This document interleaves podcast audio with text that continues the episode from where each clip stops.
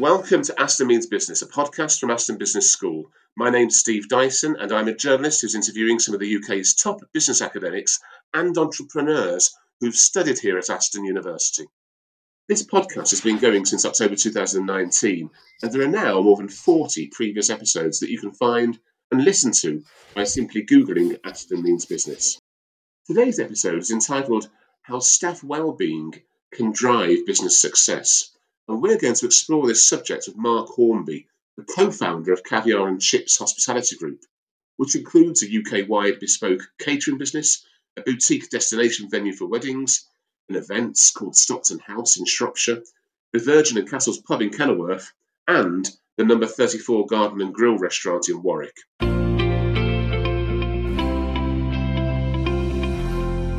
Hello to you, Marc. Hey, Steve. Nice to speak to you again. Are you all right? I'm fine, thanks, Marc. And yeah, it really is good to speak to you again. For our listeners who may not have heard you before, we spoke to you both back in April 2020 in episode 13 of our first series, and also in August 2020 in the seventh episode of our second series. And I want to start today's podcast, Marc, by congratulating you, because I understand you've won a Business Wellbeing Award. What was that called, and for which part of your business did you win it, and why have you won it? Yeah, thanks so much. We're really pleased by this. So we won a Staff Wellbeing Award, and it was from the British Institute of Innkeeping, and they had an awards program for National Innovation in Training Awards. And it was really interesting. You know, if I'm honest, I wasn't aware of it, and they reached out to us. Because they've been following us for some time about the different work that we do across of our businesses. And they suggested that we entered and they wanted to put us forward, which was really nice to hear. Nice to see that people had been paying attention and noticed some things that we've been doing. So, yes, so we put our Caviar and Chips business forward and we won, like I say, Staff Wellbeing Award. And the British Institute of Innkeeping were looking for businesses that look after their employees holistically. So I guess it's where it goes a little bit deeper than paying lip service or doing tokenistic things within the workplace, but kind of like, how do we look after our team and our colleagues, not just at work, but, you know, how do they manage balance of work and home life? How do we do flexible work? How do we do flexible rotas? Financial well-being, mental well-being, social well-being, the work that we do in the community, a whole host of things. So yeah, it was really nice. Firstly, not to just be awarded it, but great that such a great body are recognising the importance of it in the industry, and particularly in the hospitality industry. Fundamentally, why Jonathan and I started the business was to be a great place to work. So really nice that industries are starting to look at this and recognising businesses that do it. You mentioned Jonathan a few times, and just for our listeners, we're talking about your business partner, Jonathan Carter-Morris. He's a co-founder of the business with you, of course. Yeah. But before we go into more detail about what you've done with this staff, I want to remind our listeners about that success, because your businesses were faced with the huge obstacle of COVID-19 at such a crucial stage of their birth and development back in 2020. For example, when I first spoke to you, just over 2 years ago in April of that year, just weeks after the UK went into its first lockdown, Caviar and Chips was unable to deliver any service because no wedding receptions were allowed at all. Bring us up to date on where you are with Caviar and Chips now. Oh my gosh. So that feels like a million years ago, but also very recent as well. And I still feel, and we're still obviously feeling the impact of coronavirus and COVID-19, and the whole industry is, and you know, it's not just our industry but many others. So I guess, gosh, we're now a business that's 5 years old. So in March we celebrated being 5. So that in itself feels like a milestone to get to. We're over the moon and a bit overwhelmed and surprised that we managed to get to becoming 5. We have over 100 people on our payroll now, which is incredible. We've created over 100 jobs, which is really exciting. Skip back to 2020 when, gosh, the world went into lockdown and nobody just didn't know what do you do. Like, what happens when you go into lockdown? We just couldn't, you can't fathom that kind of stuff. And maybe it's something that's on the business school program now, but certainly wasn't when we were doing our MBA at Aston. Like, what happens when you go into a global pandemic? Don't know. There was no textbook written then. So Yeah, so Caviar and Chips. So we had a catering business back in 2020. So we were delivering weddings and events, and we had 120 weddings booked in that year. We'd just opened our first pub, the Virgins in Castle in Kenilworth, and we'd opened our doors with a grand opening the week before, Friday the 13th, which we joked would be unlucky, but we'd make it lucky. Kind of feels like lockdown was our fault. So the week after we'd done our grand opening of the pub, we had to close the doors and work out what to do. So back in 2020, that's what our businesses looked like. We had to then postpone all of those weddings. So I think I've talked to you last time that one of our core values is about being client-led. And so we literally just fell onto our values to go, so how do we navigate our way through this? Well, let's have a look at our values. We're all about being client-led, so we'll do what our clients want us to do. And thankfully, in the majority of cases, they just wanted to postpone the date and find a new date. So we helped them do that. And we're still delivering weddings this year that are as a result of having to be postponed from 2020. And we still got weddings next year, actually, when I think about it, that were postponed in 2020. So we're still feeling the impact of COVID. With the pub, yes, we had to close the doors, and then we could open them later on that year and then close them again and open them again. And I think we had to close them a third time if memory serves.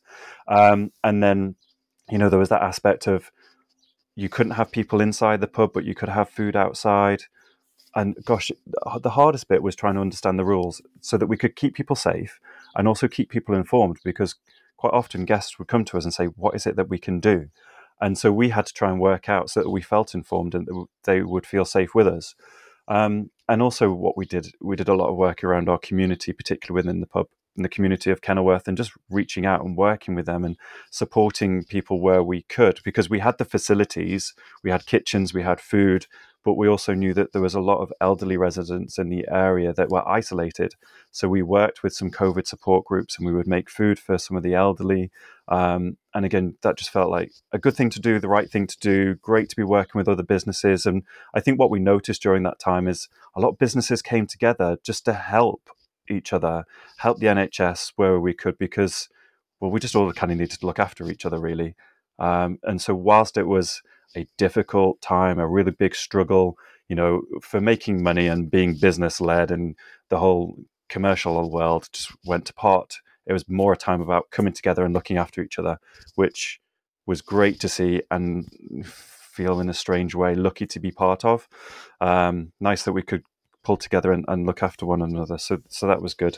Since then, we've obviously been allowed to do weddings again. So weddings opened up last year. And I remember we could do our first weddings with groups of 15, then groups of 30.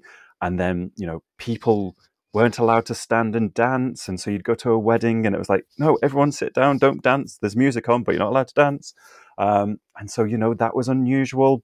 And then there was people with masks on at weddings. And yes, it was difficult, but we worked our way through. And, at the end of the day, people were getting married and celebrating love. And, that was just lovely to see families coming together, because we'd all been in our homes for such a long time.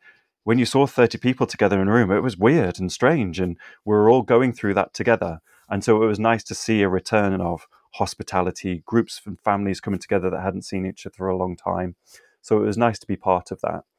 How did you manage to survive on two fronts, really? I'm thinking as a business journalist, in terms of money, investment, finance, how did that survive? For instance, with your the main wedding catering business, having all those things cancelled, but also staff-wise, how did you manage to either lay off staff or keep them pending on some kind of government assistance scheme? How did all that work? Yeah, I don't know. No, but we managed to get our way through it. So I guess fundamentally we said we weren't going to lay anyone off. Everyone was going to keep their jobs. It was kind of a pledge that Jonathan and I made on day one.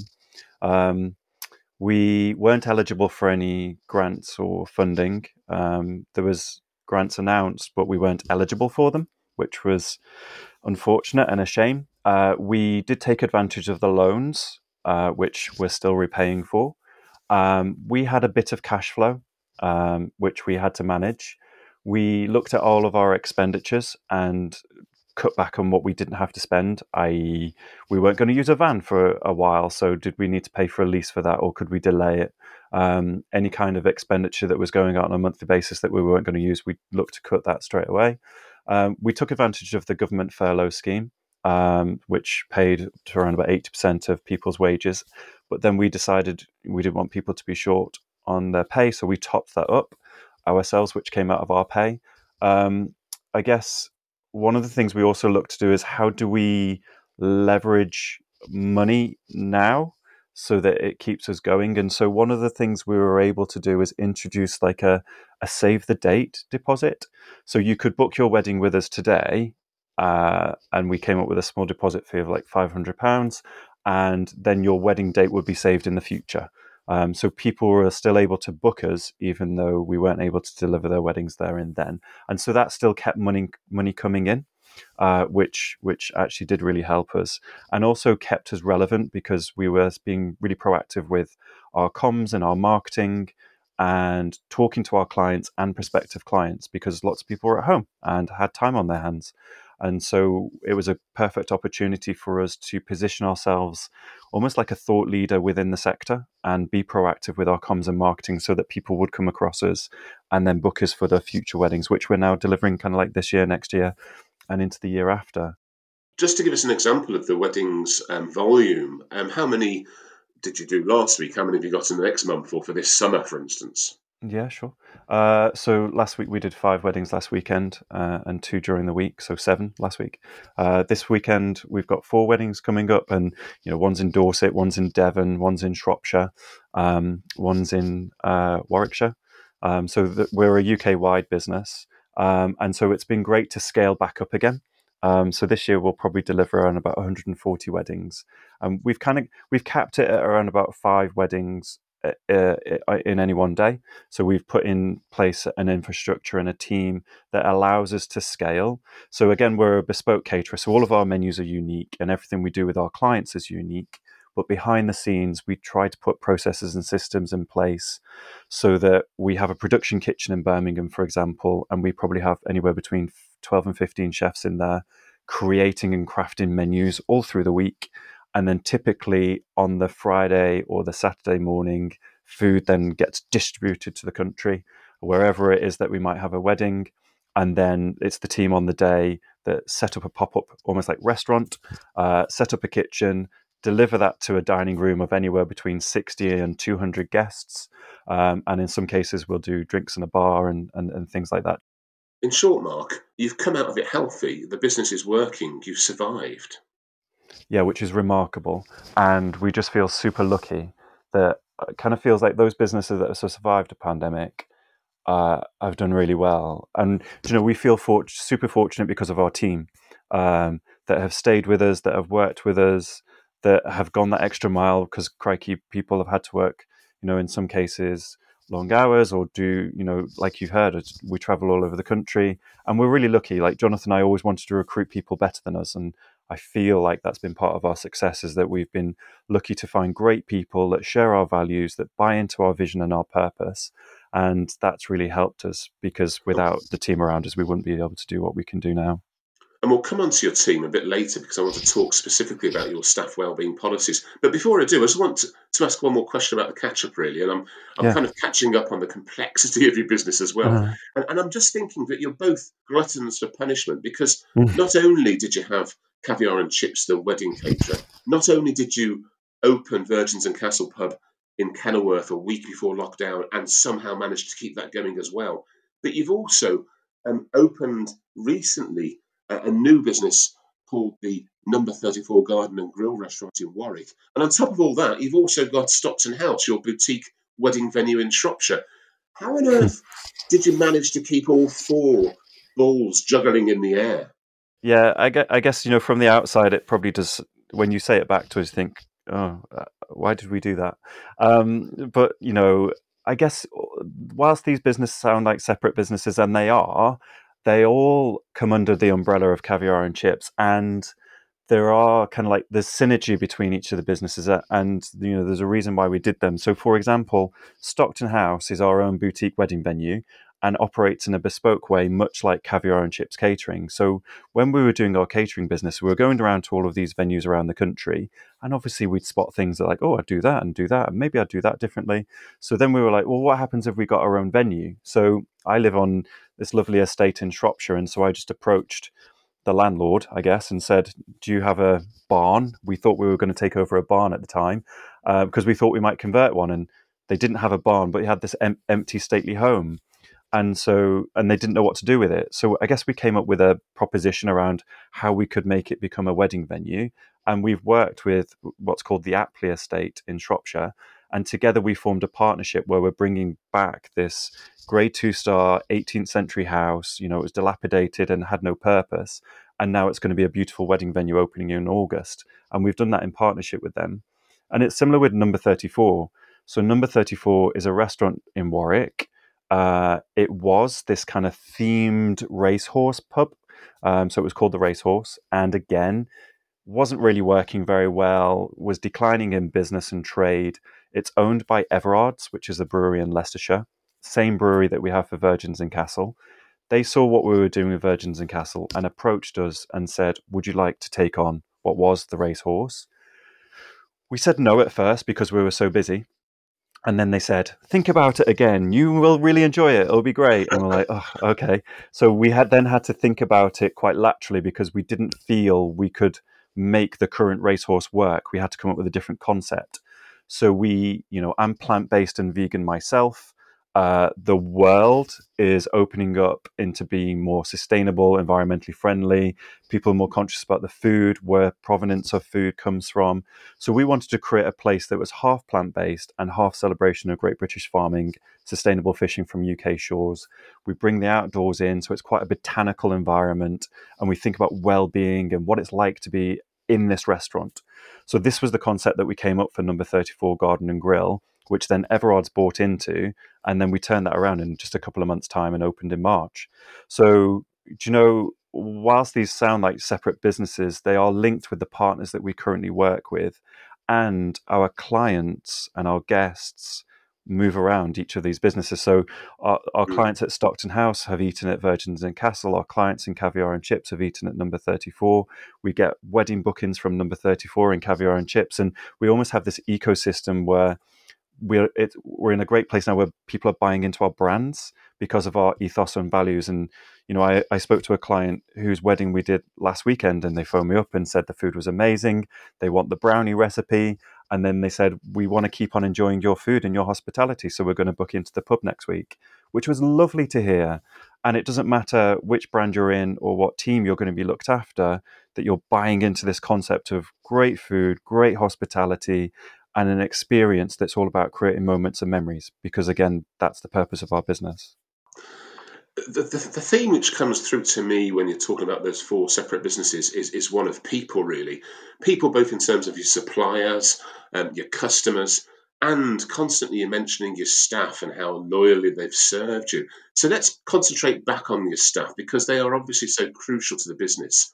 And I want to return to where we started this interview with the news of your Wellbeing Award.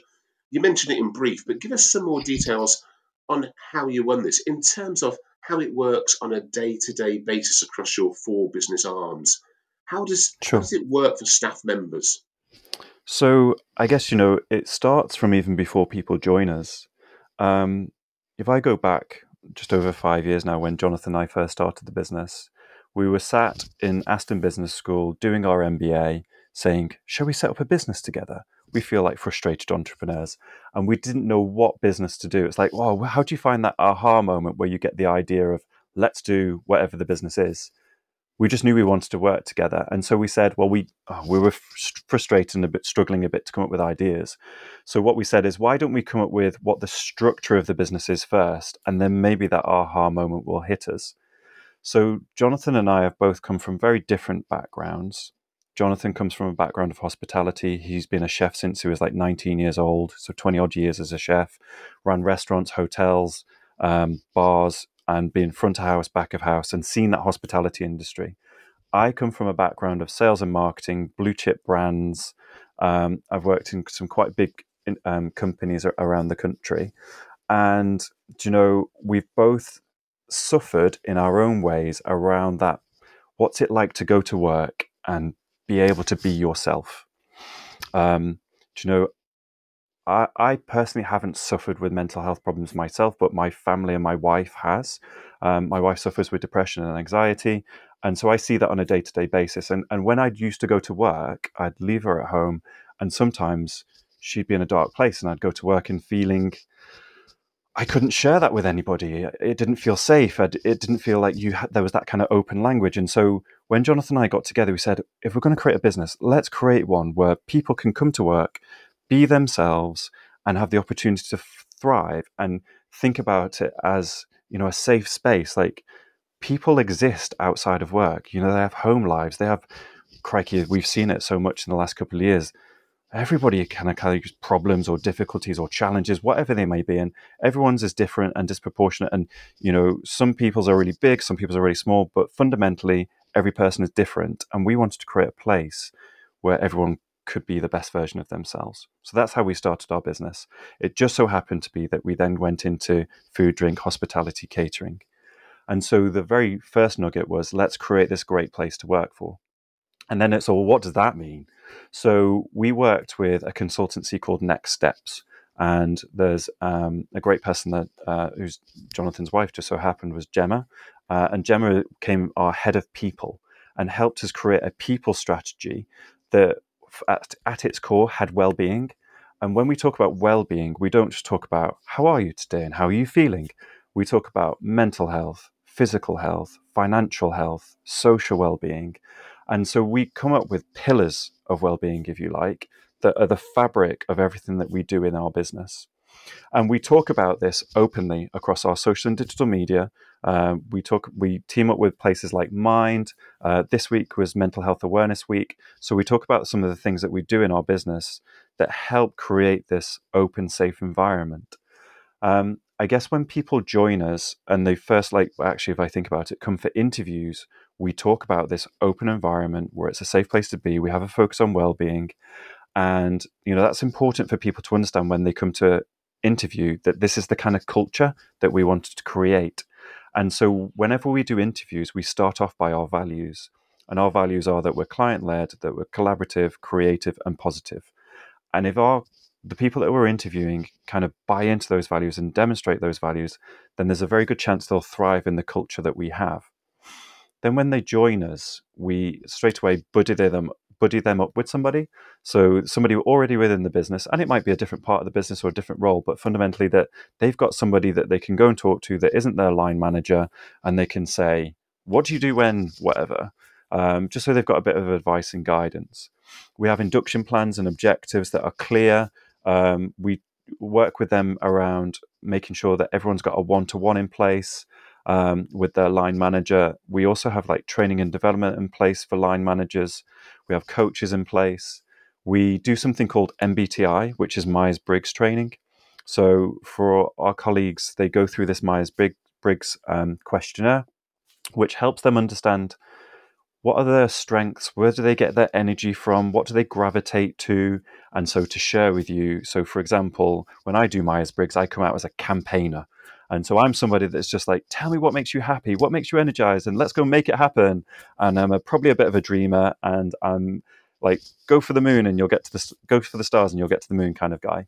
Whereas Jonathan, for example, when he does Myers-Briggs, he's kind of charismatic. He loves celebration, rewarding team. And so together we kind of make that combination. Where our weaknesses are, though, or the things that we need to develop is kind of administration, we tend to screw things up and start again, whereas we need good people in place to help us do processes, systems, etc. And so when people join us, we go through this Myers-Briggs training. And again, it gives us a common language to be able to talk about, this is where I get my energy. And when you see me in times of stress, this is why I'm feeling stressed and how that stress manifests itself. So if you see me withdrawing, it's probably because I'm stressed. And then when we all go through that training and development together and share that common language, it helps us make it more specific rather than saying, you know, you kind of got permission to be able to say, I don't like that, or I don't enjoy it, that's fine. It's not that you say, well, therefore, Mark, you'll never have to do admin again, because that's not realistic. It's more a case, it'll probably take me longer. I'll probably be in a bit of a rubbish mood. And so when it comes out of it, please either give me a hug or let's go and do something fun, or let's go for a walk, or whatever it is. But just understanding and measuring it is really important. Whenever we start a meeting, we check in with each other and say, so how are you arriving today? And we do this in a little bit of a daft way. So sometimes it might be like, what color are you? Or if you're an animal, what animal would you be? Or if you're a celebrity, what celebrity would you be? And so again, it's a way for people to talk about their feelings without having to be too specific, if that makes sense. And then we do exactly the same at the end of a meeting or at the end of an event. So at the end of a wedding, for example, we'll go, so how was that for everybody? Everybody gets into a circle, whether you're a chef, a kitchen assistant, or a lead host. And we go around the group and say, so let's score today out of 10, because 10 then gives it a measure. And again, it makes it something that you can talk around. So someone might say, today it was a 6 for me. And then we'll go, so why wasn't it a 10?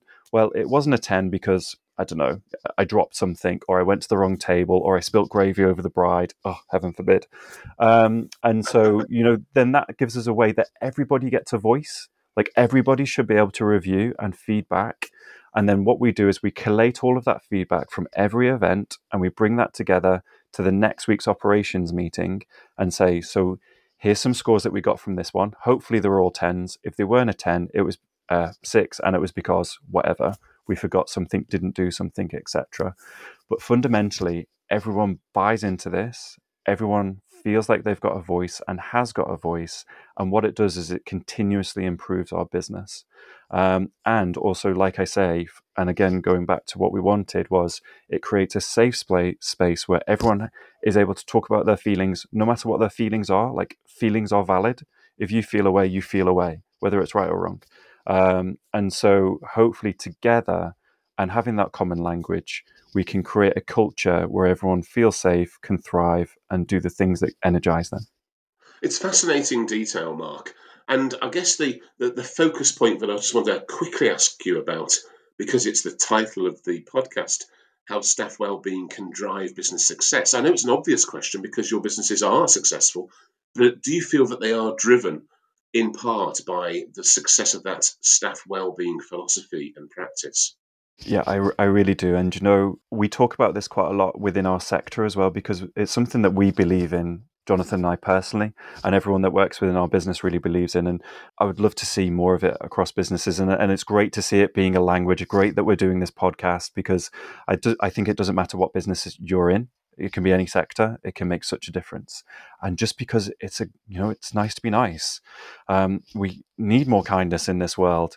That's not a bad thing. And, I'm sure it can be measurable. I'm sure it, and we do staff surveys. We do reviews. We look at, sickness days and absenteeism, and we look at retention rates. And all of these measures are increased because of the work that we do around wellbeing. The thing is, though, it's long term. And you have to be authentic about it. You can't just do it in a tokenistic way and do a one-to-one and then forget to do it for the next 4 months. It's something that kind of has to be. And like I said to you earlier, it's part of our people strategy. It's a core part of our business. We spend just as much time on our well-being as we do on our food and drink. That check-in at the beginning of the day, that check-out at the end of the meeting, being consistent with it. And doing something with the feedback is really important. Otherwise, people just think you're doing it for the sake of doing it. But I would say if we didn't do that kind of stuff, you wouldn't recognize the business that we are today. And again, it goes to our guests and our clients as well. We get constant feedback saying, your team look happy. Your team were nice to be with. It was a pleasure doing business with you. Even when our clients, we invoice them, we want it to be pleasurable. When we invoice our supplier, we want it to be pleasurable. Like, we should be a nice business to do business with. And I think it would be lovely if all businesses were nice to do business with, because they invest in things like well-being and looking after each other. And that it's not just a tokenistic kind of thing, but it's something that it's just a part of, and the fabric of every business would be wonderful. Marc Hornby, the co-founder of Caviar and Chips Hospitality Group, which includes a UK-wide bespoke catering business, a boutique destination venue for weddings and events called Stockton House in Shropshire, the Virgin and Castles pub in Kenilworth, and the Number 34 Garden and Grill restaurant in Warwick, Many thanks for joining Aston Means Business today. Oh, pleasure speaking to you, Steve. Thanks for having me again. And thank you, our listeners, to listening in to Aston Means Business, an original podcast series for Aston University. Remember, if you've enjoyed today's episode, you can find earlier episodes by simply Googling Aston Means Business. And if you're interested in studying anything to do with business, finance and economics, why not check out what Aston University has to offer at www.aston.ac.uk/courses. We've also got a podcast series called Society Matters, which interviews top academics at Aston's School of Social Sciences and Humanities about current issues and concepts which shape our world and the way that people live. You can find those episodes simply by Googling Society Matters Aston. Meanwhile, we'll be back soon with more interviews with some of the UK's top business academics and entrepreneurs who've been involved in some way here at Aston.